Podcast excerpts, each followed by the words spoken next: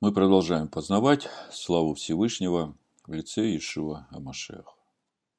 И у нас сегодня недельная глава Беалатех. Когда будешь зажигать, так переведено в синодальном переводе. На этой неделе на уроке разбора Торы мы обратили внимание на то, что при первом прочтении нашей недельной главы создается такое впечатление, что наша недельная глава состоит из многих эпизодов, не связанных между собой. Если я спрошу у вас, а о чем наша недельная глава, то, наверное, каждый скажет что-то свое. Ну, наверное, то, что коснулось его сердца.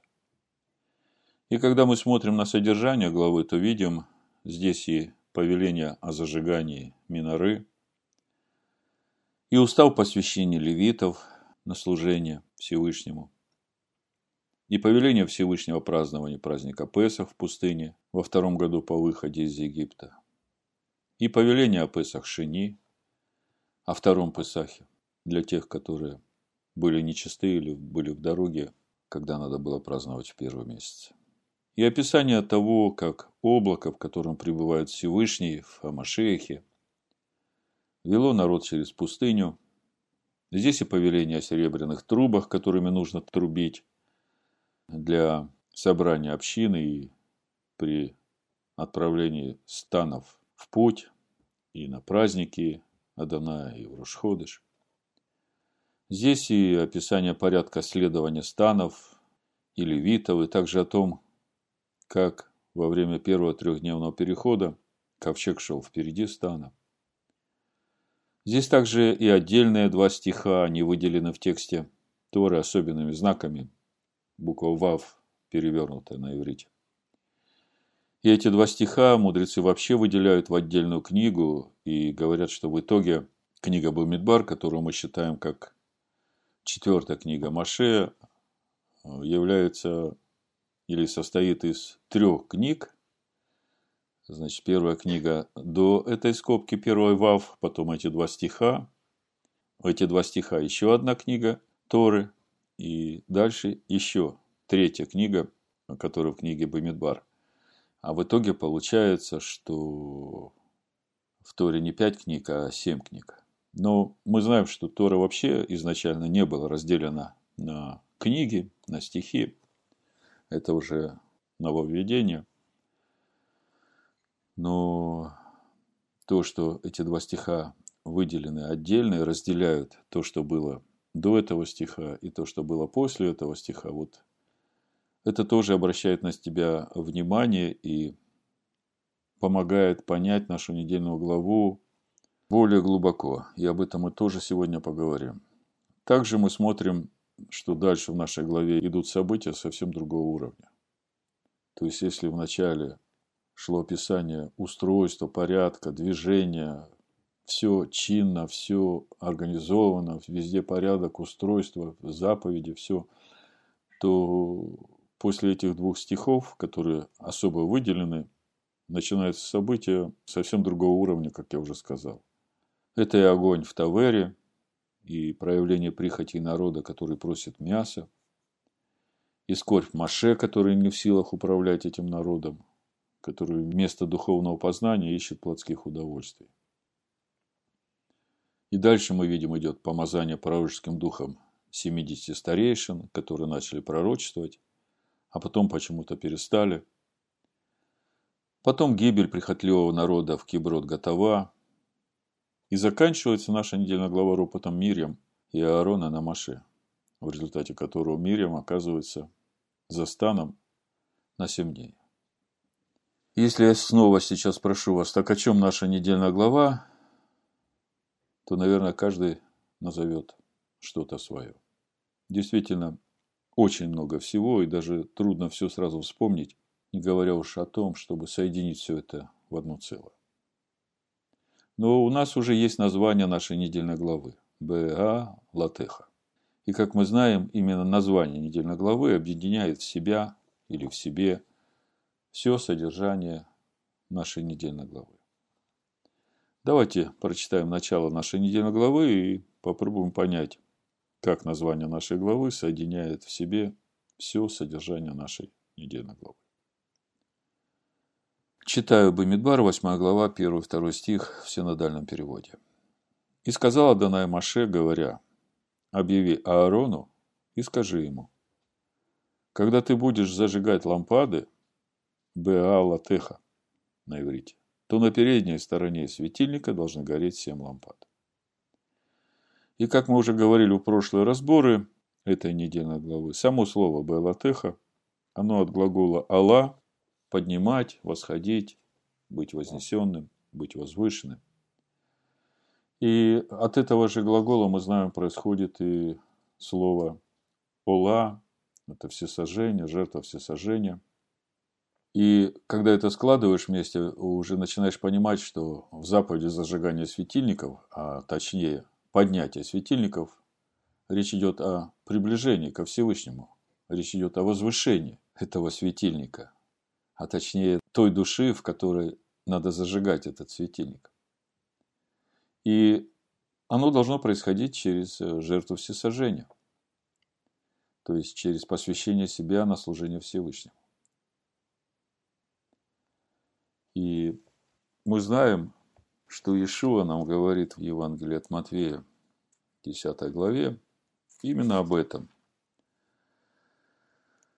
Это 38-39 стих. «Кто не берет стойки казни своей и следует за мной, тот недостоин меня. Сберегший душу свою потеряет ее, а потерявший душу свою ради меня сбережет ее. Вот в этих двух стихах весь смысл этой заповеди о поднятии светильников, о чем мы сегодня будем более подробно говорить. Еще написано в притчах Соломона о том, что светильник – это заповедь Всевышнего. А свет, которым светит этот светильник, является Тора. То есть учение о свете, именно так переводится Тора, которую дает Всевышний своему народу для научения. Об этом написано в книге Шмот, 24 главе. Итак, в притчах 6 главе в 23 стихе написано «Ибо заповедь – мицва». И здесь обобщающее слово «заповедь», которое включает все, все заповеди, которые есть в Торе. Есть светильник. То есть, вот этот светильник, который надо зажигать, речь идет о заповедях. И наставление э, в тексте оригинала написано «И Тора есть свет». И назидательное поучение – путь к жизни. То есть, заповедь – это светильник, а свет, которым должен светить этот светильник – это Тора. Таким образом, в заповеди о возжигании светильников речь идет о научении человека заповедям Всевышнего, а повеление о том, чтобы зажигать светильник до тех пор, пока он начнет гореть самостоятельно, это значит, что учить человека исполнению этих заповедей нужно до тех пор, пока он уже самостоятельно начнет жить этими заповедями. И еще заповедь о зажигании светильника, о поднятии светильника говорит о том, что все светильники миноры должны гореть в направлении центрального светильника. И об этом мы тоже говорили в предыдущие разборы. Что это значит, я коротко напомню. Мы все знаем, что минора в храме – это образ полноты Духа Всевышнего, явленный в этом мире через Ишуа Машеха, как написано у пророка Ишаягу в 11 главе, 1-3 стих. «Произойдет отрасль от корня Исеева, и ветвь произрастет от корня его, и почает на нем духа Даная». Это центральная ветвь миноры. И дальше по три ветви с каждой стороны, и заметьте, что это все минора, это все одно целое, цельное, которое было сделано из одного слитка золота, как э, повелел Всевышний. И мы знаем Мидраш, что Маше сказал, что он не понимает, как его сделать. Такой сложный предмет. Всевышний говорит, ну хорошо, ты просто возьми талант золота, брось его в огонь, и он сам сделается. И мы понимаем, что Всевышний сам делал этот образ Миноры, и это тоже о многом нам должно говорить, как это работает в нас. Значит, э, центральный светильник – это дух Аданая. И дальше дух премудрости и разума, дух совета и крепости, дух ведения и страха Аданая. Вот так вот выглядит полнота Духа Всевышнего, и мы же понимаем, что ни одну из ветвей отделить от этого дерева, жизни, я бы сказал, нельзя. И дальше написано, что именно через вот эту полноту духа, вот эта отрасль от корня Исеева, то есть Машех, пришедший в этот мир через рождение Иешуа, страхом Адана исполнится. И будет судить не по взгляду очей своих и не по слуху ушей своих решать дела. Другими словами, из этого духовного понимания образа Минары мы видим, что центральный светильник – это дух Аданая, дух любви. И таким образом, когда человек учится исполнять заповеди, чтобы ему светить истинным светом Торы, то единственной правильной мотивацией в его исполнении заповеди Всевышнего должна быть любовь ко Всевышнему. То есть в этом суть повеления, чтобы все светильники горели в направлении центрального светильника. То есть если у тебя другая мотивация, это очень важный момент. Через это можно проверить свой уровень духовности. Потому что человеку всегда свойственно во всем искать выгоду для себя. И это тот яцер раз, злое начало, от которого нужно освобождаться. То есть, есть разная мотивация у людей, почему они исполняют заповедь. И единственная правильная мотивация – это любовь ко Всевышнему. Тогда человек будет светить настоящим истинным светом всесильного. Недавно в новостях читал, э, что один пастор в Индии сказал Всевышнему, что он будет поститься 40 дней, а Всевышний за это должен дать ему машину Феррари самой последней модели. Ну, как оказалось, девушка, которую он любил, мечтала ездить на такой машине. Кончилось тем, что на 33-й день этот пастор попал в больницу. И теперь вся община оплачивает его больничные счета. Ну вот мы видим, чем заканчивается неправильная мотивация служения Всевышнему. Другими словами, исполнение заповедей должно иметь единственную мотивацию – любовь ко Всевышнему. С этим все понятно. И, конечно, легко любить Всевышнего, когда у человека все хорошо. Нет трудностей, нет скорбей, нет испытаний. Но ведь так не бывает. Именно в то время, когда человек начинает приближаться ко Всевышнему, желая гореть его светом, именно здесь и начинается самое трудное – в его жизни. В псалмах это место называют долиной плача или долиной смертной тени. Царь Давид в 22-м псалме, в 4 стихе говорит, «Если я пойду долиной смертной тени, не убоюсь зла, потому что ты со мной. Твой жезл и твой посох, он успокаивает меня». Скажу вам, когда человек попадает в долину смертной тени, то там кромешная тьма и теснота такая, что даже трудно дышать от стесненной от боли души. И в таком состоянии первое, что приходит в твое сознание, Господи, почему ты оставил меня? И человеку в такой ситуации нужно оставаться верным своему выбору и продолжать исполнять заповеди Творца с любовью к Нему. Вот здесь как раз реально рождается эта духовная сила, потому что именно в такой ситуации рождается очень тесная связь человека со Всевышним, если человек остается верным Ему. Мудрецы Торы, разбирая эту недельную главу, говорят о том, что не бывает быстрых и легких путей в познанию Всевышнего. То есть идея о том, что ты вчера был никем, а завтра станешь всем, или, что более понятно для нас, человек на каком-то этапе своего жизненного пути решил стать хорошим человеком, творить добро и так далее, что после этого сразу все пойдет как по маслу. Это не работает. Для того, чтобы человек создал связь со Всевышним, нужны как раз эти подъемы и падения. И это не то, что человек должен искать падения, но это как бы обязательная часть прохождения этого пути, на котором человек будет становиться хорошим человеком. Другими словами, как говорят мудрецы, если человек ничего не платит за свою веру, то он имеет довольно ослабленную связь со Всевышним. И в связи с этим мудрецы Торы говорят, что место, где стоит покаявшийся грешник, там не может стоять праведник. И вопрос, почему так? Почему все праведники мира, которые никогда не грешили, опущены на более низкий уровень? И отвечают, потому что у них нет этих рубцов от их ран, которыми они платили за свою связь с Творцом. Ну, зажившие рубцы от тех ран, которые они получили – на том пути прохождения через страдания и скорби. И если говорить об этих рубцах, я долго не мог понять одно место Писания у пророка Захария в 13 главе. Это шестой стих. Там написано, ему скажут, от чего же на руках у тебя рубцы? И он ответит, от того, что меня били в доме любящих меня. Раньше не мог понять, о чем здесь речь идет. Вот сейчас, размышляя над этим путем, начинаю понимать этот стих. Я думаю, и вам он становится более понятным.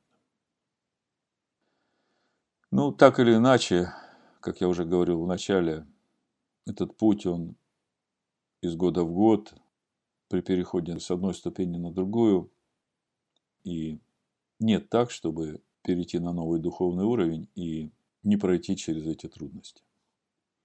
Другими словами, человеческий путь – это путь преодоления преград и изменения обстоятельств, говорят мудрецы.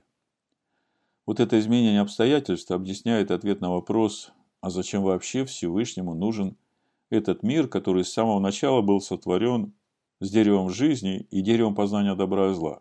И все это посреди рая, как мы видим. Другими словами, зачем нужно было создавать этот мир, в котором есть и дерево жизни, и добро, и зло, и есть постоянная борьба между этим. Если мы посмотрим книгу Откровений, 22 главу, там описан небесный Иерусалим, и там о дереве познания добра и зла уже ничего не говорится. Там мы видим реку вод жизни, где по ту и по другую сторону этой реки, которая исходит от престола Всевышнего Агнца, растет дерево жизни. Так написано Откровение 22 глава, 1 и 3 стих. «И показал мне чистую реку воды жизни, светлую, как кристалл, исходящую от престола Всесильного и Агнца. Среди улицы его и по ту и по другую сторону реки дерево жизни. Двенадцать раз приносящее плоды, дающее на каждый месяц плод свой. И листья дерева для исцеления народов. И ничего уже не будет проклятого.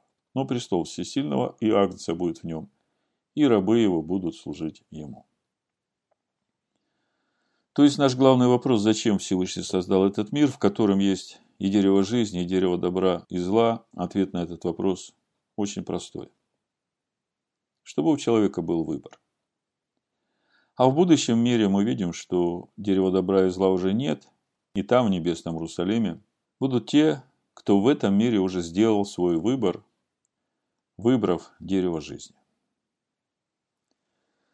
А в итоге, если все сложить вместе, получается, что если в какой-то момент своей жизни – человек решил, что он будет хорошим, то именно с этого момента у него и начинается. Это постоянная борьба между выбором дерева жизни и деревом добра и зла. И отсюда и рубцы на теле, потому что этот выбор не всегда происходит легко. И на этом пути становления хорошим человеком, как я уже говорил, есть много ступеней. И как написано в Псалме, именно в долине плача идущий находит источники живой воды – это Псалом 83, 6 и 8 стих написано «Блажен человек, которого сила в тебе, и у которого в сердце стези направлены к тебе». Проходя долиною плача, они открывают в ней источники, и дождь покрывает ее благословением. Приходят от силы в силу, являются пред всесильным на сегодня. Вот именно в этой долине плача мы видим, рождается эта близость с Творцом, если человек остается верным Творцу, несмотря на то, что проходит долина плача. И здесь, как мы видим, есть много ступеней, поскольку каждый раз, поднимаясь на новую ступень, снова и снова проходишь эту долину, потому что переход из силы в силу происходит именно там. Другими словами, путь на гору Сион, к той горе, к которой мы приступили, проходит именно через э, эту долину плача, и там много ступеней.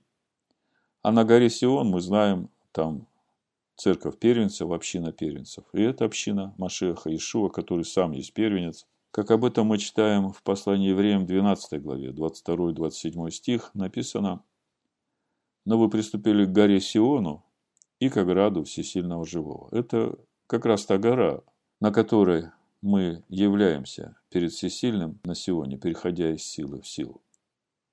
Как раз речь идет об этой близости, которую мы обретаем, проходя долину плача. близости, единстве с Ним. Но вы приступили к горе Сиону и к граду Всесильного Живого, к небесному Иерусалиму и тьмам ангелов, и торжествующему собору и общине первенцев, написанных на небесах, и к судье всех Всесильному, и к духам праведников, достигших совершенства, и к ходатаю Нового Завета Иешуа, и к крови кропления, говорящей лучше, нежели Авелева. Смотрите, не отвратитесь и вы от говорящего. Если те, не послушав глаголовшего на земле, не избегли наказания, то тем более не избежим мы, если отвратимся от глаголящего с небес. Глаз которого тогда поколебал землю и который ныне дал такое обещание, еще раз поколеблю не только землю, но и небо. Слова «еще раз» означают изменение колеблемого, как сотворенного, чтобы прибыло непоколебимо. То есть все колеблемое будет убрано из этого мира, а останется непоколебимое. А непоколебимое – это как раз Слово Всевышнего. И поскольку мы приступили к ходатаю Нового Завета Иешуа и его крови кропления, говорящее лучше, нежели Авелева, то мы должны понимать, что, конечно, наша цель – стать с ним единым. Мы сегодня говорим о повелении Аарону зажигать светильник, который стоит во святилище, до тех пор, пока он будет гореть самостоятельно. И в предыдущие разборы мы говорили о том, что речь идет о том, что все это происходит в земной составляющей человеческой души, которая от сотворения имеет двойственную природу. Образом которой является святой в скине, где стоит светильник, и стол хлеба лица его, и золотой жертвенник воскорений. А в святом святых, э, как мы знаем, там свет зажигать не нужно, потому что там, над крышкой, среди крувим, раскрывается сам Всевышний в Хамашехе, который сказал «Я свет мир». А нам нужно зажигать этот светильник, который есть образ Амашеха в нашей душе, человеческой составляющей, земной составляющей, до тех пор, пока этот светильник начнет гореть самостоятельно, а значит земная составляющая нашей души стала единой с небесной составляющей нашей души, с Амашехом, живущим в нашем сердце. И я сейчас говорю о тех, кто имеет рождение свыше. Другими словами, свидетельством того, что мы стали едины в своей душе с Амашехом Иешуа, является тот факт, что светильник в нашей душе начинает уже гореть самостоятельно. С этим все понятно, об этом мы говорили и раньше. Еще мы знаем, что нам всем нужно идти путем Иешуа, как написано Филиппийцам 2 глава 5 и 8 стих, «Ибо у вас должны быть те же чувствования, какие у Машеях Иешуа. Он, будучи образом всесильного, не почитал хищением быть равным всесильному, но уничижил себя самого, приняв образ раба, сделавшись подобным человеком и по виду став как человек, смирил себя, был послушным даже до смерти и смерти крестной. Другими словами, апостол Павел говорит, что у нас должны быть те же самые чувствования, которые в Машеях Иешуа в то время, когда он пришел в этот мир в человеческом смертном теле если мы посмотрим на его путь, то мы увидим, что путь в этом мире у него тоже был связан с научением, послушанию через страдания. Когда Ишуа Машех приходит в мир, он говорит, это Иоанн 8 глава, 12 стих, это время, когда уже он приступил к основному своему служению – Написано опять, говорил Ишо к народу и сказал им, «Я свет миру. Кто последует за мной, тот не будет ходить во тьме, но будет иметь свет жизни». И мы уже говорили, что свет – это Тора. И это тот свет, которому Всевышний повелел воссиять в первый день творения. И казалось, если он свет, то у него не должно было быть какой-то внутренней духовной борьбы за то, чтобы ему светить этим светом. Но в послании евреям написано, 5 глава, 8 стих, «Хотя он и сын, однако страданиями навык послушанию». Проповедь я так и назвал. «Хотя он и сын, однако страданиями навык послушанию». О каких страданиях идет речь, которые научают послушанию? Возникает вопрос. Ведь он сын Всевышнего, у него полное духовное единство с Отцом. О каких страданиях идет речь? Да все дело в том, что тело, в котором он пришел, оно тоже смертное, такое же, как и у нас. И чтобы это тело стало бессмертным, его нужно очистить от всего, что противится воле Всевышнего, И мы видим, что он победил. И сам вознес свое тело на стойку казни, став совершенной жертвой за всех нас. А теперь давайте посмотрим, что Ишуа говорит о своих учениках. В Евангелии от Матфея, в Нагорной проповеди, в 5 главе, 14 по 16 стих, Ишуа говорит, «Вы – свет миру». Это он говорит своим ученикам. Не может укрыться город, стоящий наверху горы, и, зажегший свечу, не ставит ее под сосудом, но на подсвечник и светит всем в доме. Так да светит свет ваш перед людьми, чтобы они видели ваши добрые дела и прославляли Отца вашего Небесного. Мы читаем эти строки и думаем, что если он сказал, что мы свет миру, то значит это уже совершившийся факт. Но если нам нужно идти тем же путем и иметь те же чувствования, которые имел Иешуа, которые были в нем в то время, когда он пришел в этот мир в таком же теле, как у нас, то мы начинаем понимать, что для того, чтобы начать светить его светом, чтобы быть светом миру, как он сказал, нам тоже нужно проходить этот путь, на котором страданиями научаются послушанию. И тот, кто обретал послушание, проходя через страдания, понимает, о чем я говорю. Другими словами, в том понимании благодати, когда ничего делать не нужно, и при этом стать светом миру, ничего не получится. Через ту благодать, которая дается даром, апостол Павел нам говорит, мы только получаем доступ к той благодати, которая являет славу Всевышнего. Об этом Павел говорит в пятой главе послания римлянам, с 1 по 5 стих я прочитаю. Итак, оправдавшись верою, мы имеем мир со всесильным, через Господина нашего Ишуа Машеха, через которого, верою, и получили мы доступ к той благодати, которой стоим и хвалимся надеждой славы Божией. И не сим только, но хвалимся и скорбями, зная, что от скорби происходит терпение, от терпения опытность, от опытности надежда, а надежда не постыжает, потому что любовь Божия излилась в сердца наши Духом Святым дана нам. Как мы видим, чтобы хвалиться славой Всевышнего, неизбежно нужно проходить через скорби и обретать терпение, опытность, надежду, и, проходя через все это, наполняться любовью Всевышнего, которая изливается в наши сердца именно во время этой особой близости с Ним, когда мы проходим через долины плача. Апостол Павел, увещевая учеников Иешуа, говорит им о том, что не нужно отчаиваться, когда приходят скорби, потому что именно так нам надлежит войти в Царство Божие.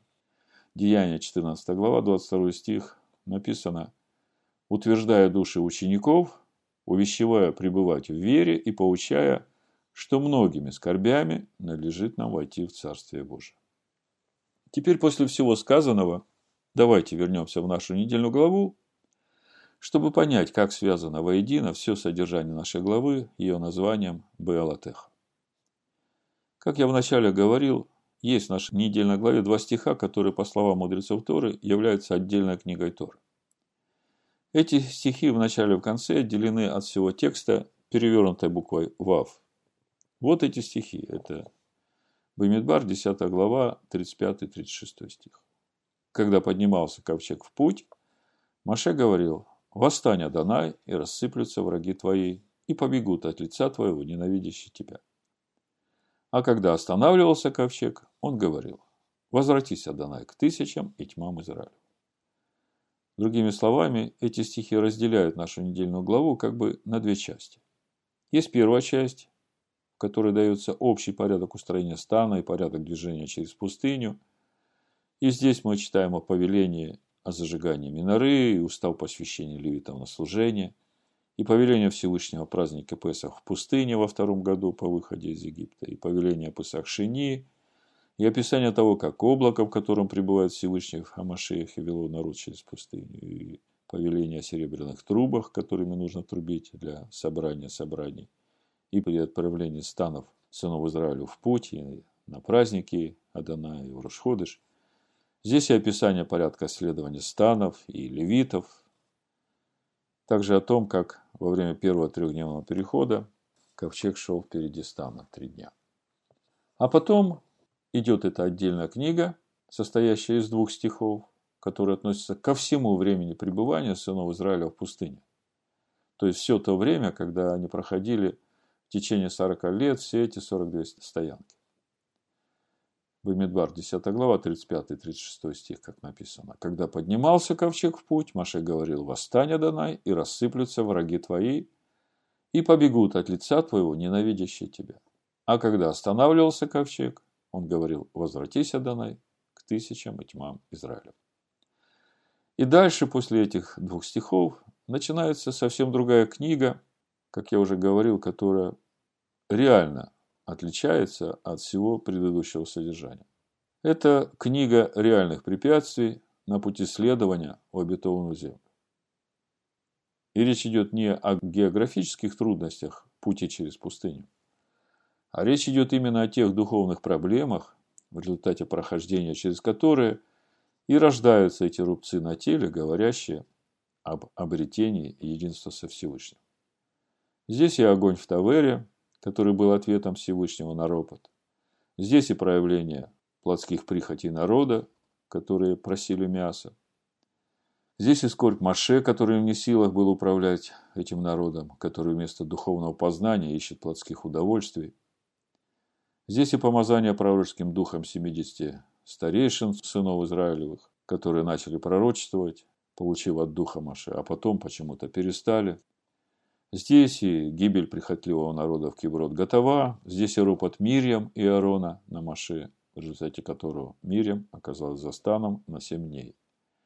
И все это рубцы на теле тех, кто искренне любит Всевышнего и хочет светить его светом. И мы видим милость Всевышнего ко всем таковым. В числах в Имедбар 12 главе 15 стихе мы читаем о том, что когда Мирьям была выставлена за стан в проказе, она была там семь дней, и мы читаем о том, что народ не отправился в путь, доколе не возвратилась мире.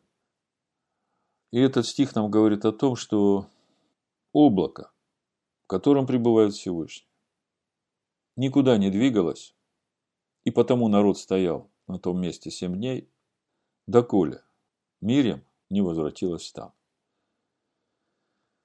И вот если облако ждало Мирьям, то это говорит о том, что Всевышний не оставит ни одного в пустыне из тех, которые хотят светить его светом, которые искренне раскаиваются перед ним в своих ошибках и которые хотят двигаться в обетованную землю.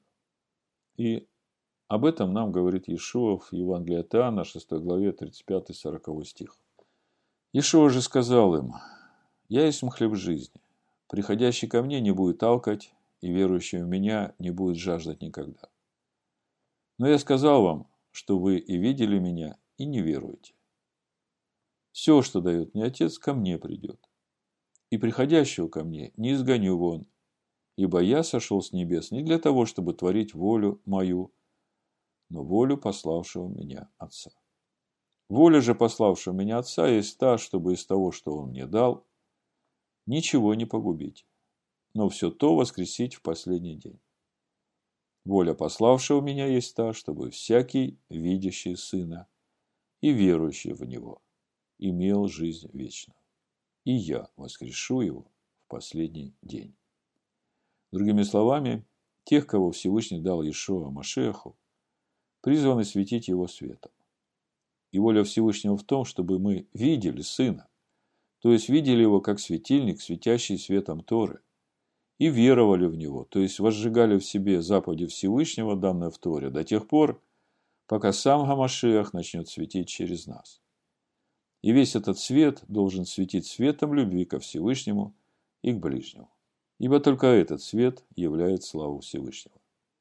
Именно таковых Иешуа и воскресит в последний день, как он сам сказал. Иоанна 6 глава 40 стих. Воля пославшего меня есть та, чтобы всякий видящий Сына и верующий в Него имел жизнь вечную. И я воскрешу его последний день. Благодарение Всевышнему за то, что действительно Он дает нам радость, которую никто не может у нас отнять. Радость от единства с Ним, радость от осознания того, что как бы трудно тебе не было, Он всегда с тобой. И даже если ты не все понимаешь из того, что происходит сейчас, не надо отчаиваться. Все, что делает Он, это благо. И придет время, мы увидим это благо.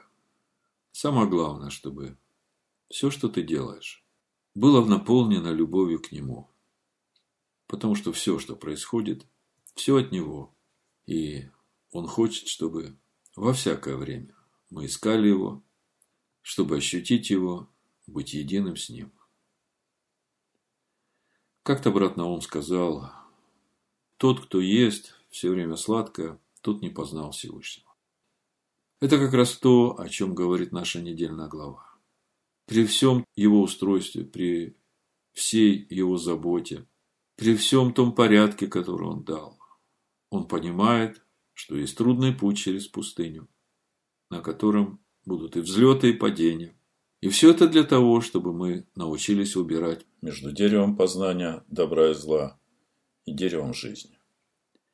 И тот, кто выберет дерево жизни и останется верным этому дереву жизни в любви ко Всевышнему, тот и будет жить в небесном Иерусалиме на горе Сион. Вот такая наша недельная глава, то, что Всевышний хочет сказать нам сегодня. Он всегда с нами. Он милостив, поэтому не нужно плакать, не нужно отчаиваться, нужно идти. Идти тот путь, который каждому из нас свой, и, идя этим путем, мы не должны бояться, проходя через долины смертной тени, потому что Он с нами, и Его жезл, и Его посох, они успокаивают нас.